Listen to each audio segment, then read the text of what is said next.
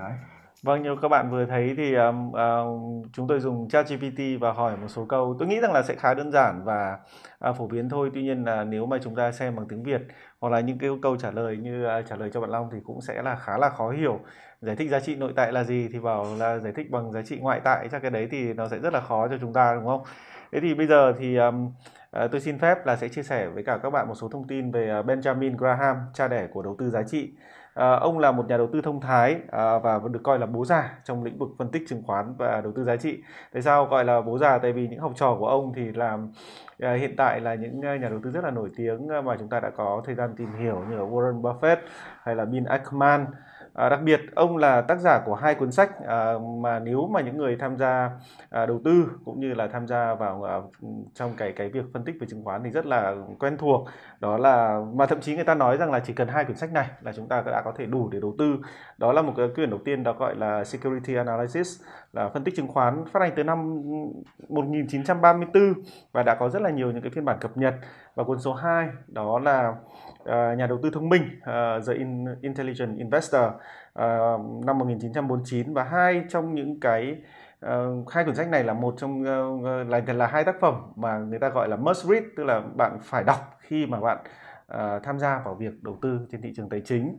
Thế thì uh, uh, cuốn sách thì nó sẽ nội dung nó rất là dài và tuy nhiên thì tôi có một cái điểm tôi muốn chia sẻ với bạn là trong cuốn sách thì tôi rất là tâm đắc với cái ờ, cái phân tích của ông về cái mối quan hệ giữa giá trị nội tại Uh, những cái yếu tố tác động đến nó cũng như là cái giá trị của thị trường.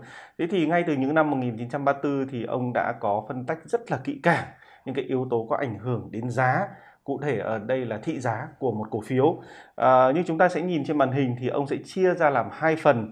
Phần đầu tiên gọi là general market factor tức là những cái yếu tố chung ở trên thị trường hoặc là những cái mà chúng ta hay gọi ở gần đây đó là chúng uh, những cái yếu tố mang tính chất là uh, gọi là rủi ro hệ thống. Và khi nó xảy ra thì nó ảnh hưởng đến thị giá của tất cả những cái uh, sản phẩm ở trên thị trường sản phẩm tài chính ở trên thị trường. Để chúng ta khu biệt ra là một một một uh, khu biệt uh, ra một cái khu vực riêng rẽ khi yếu tố này nó thay đổi hoặc là có các tác động thì tất cả những cái giá của chứng khoán đều thay đổi. Và cái này thì chúng tôi đã phân tích rất là kỹ trong cái cái chương trình gọi là macro economic analysis. À, còn yếu tố thứ hai là những cái yếu tố riêng lẻ individual factor những cái yếu tố riêng biệt thì ở đây thì ông cũng chia rất là rõ ràng những cái yếu tố như là speculative, tức là mang tính chất là đầu cơ ở trên thị trường, thì nó sẽ tập trung vào hai yếu tố. Một là những yếu tố mang tính chất thị trường À, các bạn cũng ờ, ở Việt Nam thì rất là hay tranh luận là có phân tích kỹ thuật hay không hay là những cái yếu tố tâm lý ảnh hưởng như thế nào. Thì ở đây ông chia rất là rõ những yếu tố mang tính chất thị trường bao gồm những yếu tố kỹ thuật của ờ, thị trường này những yếu tố làm giá này rồi là những cái yếu tố mang tính chất tâm lý thì ông gọi là những yếu tố của đặc tính của thị trường. À, cái yếu tố nhóm yếu tố thứ hai thì ông gọi là nhóm yếu tố mà mang tính chất là giá trị tương lai. À, thì ở đây thì có ví dụ như là khả năng quản trị cũng như là uy tín của ban lãnh đạo. Ờ, rồi các cái điều kiện cạnh tranh cũng như là cái ờ, triển vọng của cái ngành đó cũng như là ờ, những cái khả năng và những cái thay đổi có thể tác động đến giá này uh, khối lượng giao dịch. Và cuối cùng thì mới là yếu tố số 3 yếu tố số 3 đó là giá trị nội tại. Yếu tố yếu tố giá trị nội tại thì nó sẽ bao gồm là thu nhập này à, cổ tức này rồi à, chất lượng tài sản này à, cấu trúc vốn này rồi là à, những cái cái cái điều khoản khác vậy khi mà các bạn quan tâm đến yếu tố đầu tư thì các bạn sẽ quan tâm đến ờ, giá trị nội tại ở mục số 3 cũng như là những cái giá trị tương lai của doanh nghiệp và các bạn sẽ đầu tư. À, cuối cùng nó còn một cái yếu tố nữa mà ông để ra ngoài đó là à, sự quan tâm của của thị trường hoặc là của công chúng của hoặc là của nền kinh tế đối với cả những cái vấn đề về về cổ phiếu à, và chênh lệch giữa giá mua và giá bán thì nó mới ra được cái gọi là giá thị trường. Thì ờ, ngay từ năm 1934 ông đã có một cái sơ đồ mà đối với cá nhân tôi là vô cùng ờ, hữu hiệu trong cái việc xác định là mình là nhà đầu tư hay là mình là nhà đầu cơ giao dịch ở trên thị trường. À, là nhà đầu cơ thì bạn phải tập trung vào những yếu tố rất là thị trường như là những cái yếu tố kỹ thuật những yếu tố tâm lý và những yếu tố mang tính chất làm giá. Còn nếu mà bạn nhà là nhà đầu tư thì tập trung vào yếu tố số 2 và số 3 và sau đây chúng ta hãy cùng tìm hiểu à, cuộc đời à, những cuốn sách và những người học trò nổi tiếng của Benjamin Graham các bạn nhé. Benjamin Graham sinh ngày 9 tháng 5 năm 1894, mất ngày 21 tháng 9 năm 1976. Ông sinh ra tại London, Vương quốc Anh. nhưng từ một tuổi đã theo gia đình di cư sang Mỹ và lớn lên ở New York. Vốn dĩ, tên khai sinh của ông là Benjamin Grotbaum, nhưng vì họ Grotbaum nghe giống tên của người Đức mà khi đó những cái tên Đức không được hoan nghênh lắm ở Mỹ. Do vậy, bố mẹ Benjamin quyết định đổi họ cho ông thành Graham. Cha của Graham vốn là nhà buôn đĩa sứ và tượng nhỏ. Thuở nhỏ, ông sống cũng khá sung túc và đầy đủ, cho đến khi cha ông mất vào năm ông lên 9 tuổi. Năm 1903, sau khi cha Graham qua đời, gia đình ông rơi vào hoàn cảnh rất khó khăn khi gần như mất hết tài sản do các khoản đầu tư và vay nợ mua cổ phiếu. Tuy hoàn cảnh như vậy, nhưng Graham vẫn rất cố gắng học hành, may mắn giành được học bổng Đại học Tổng hợp Columbia. Ông tốt nghiệp từ năm 20 tuổi với danh hiệu Á khoa của lớp.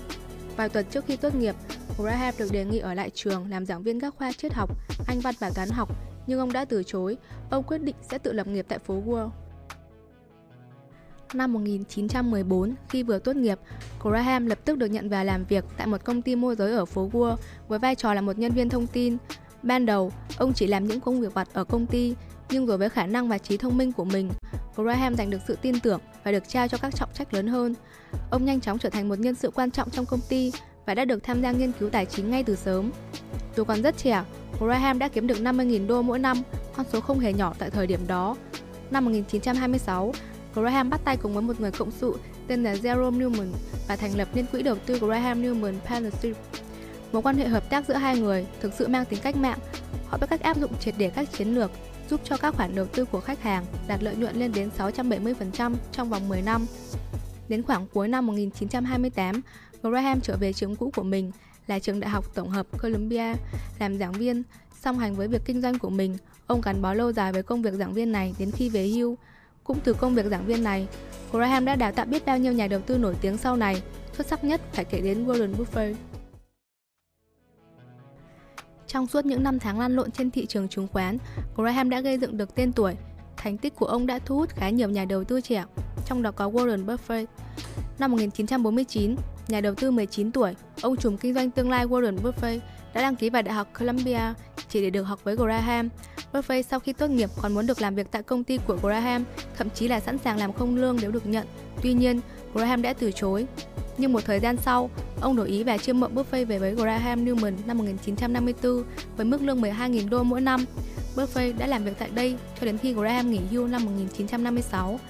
Không rõ vào khoảng thời gian nào, khi đứng lớp tại Học viện Giao dịch Chứng khoán New York, Graham đã gặp một người học trò là nhà đầu tư và quản lý quỹ Schloss. Sau này, Schloss cũng về làm việc cho Graham để học hỏi từ ông những mánh khóe trong giao dịch chứng khoán.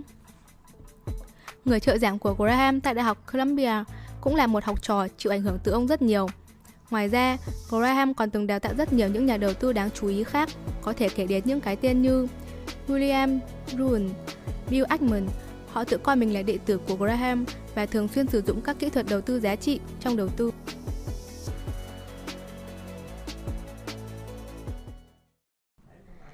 Biên an toàn là nguyên tắc mua chứng khoán với giá giảm đáng kể tới mức giá trị thực. Nó được hiểu là không chỉ đem đến những cơ hội lãi lớn mà còn hạn chế tối đa nguy cơ giảm giá trong đầu tư. Ví dụ đơn giản, Graham muốn mua tài sản có giá trị 1 đô la nhưng trả giá 0,5 đô la. Ông ấy làm điều này rất tốt. Đối với Graham, những tài sản này có đáng giá bởi tiềm năng sinh lời ổn định hoặc đơn giản vì chúng có giá trị thanh khoản.